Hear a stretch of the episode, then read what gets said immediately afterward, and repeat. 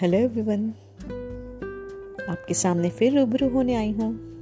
आपकी होस्ट इंद्रजीत कौर। झीले अभी के माध्यम से। कुछ और बातें करेंगे।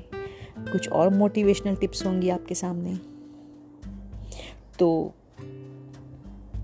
चोट ना पहुँचे तेरी बातों से। यही एक समझदारी होनी चाहिए। चोट ना पहुँचे तेरी बातों से।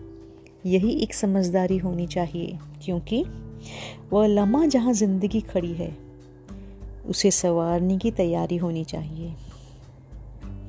क्योंकि तोड़कर हर चीज़ जोड़ी जा सकती है, पर किसी का एतबार और भरोसा टूट जाए, वो कभी जुड़ नहीं सकता। इसलिए चोट न पहुँचे तेरी बातों से यही एक समझदारी होनी चाहिए। अपना ख्याल रखिएगा।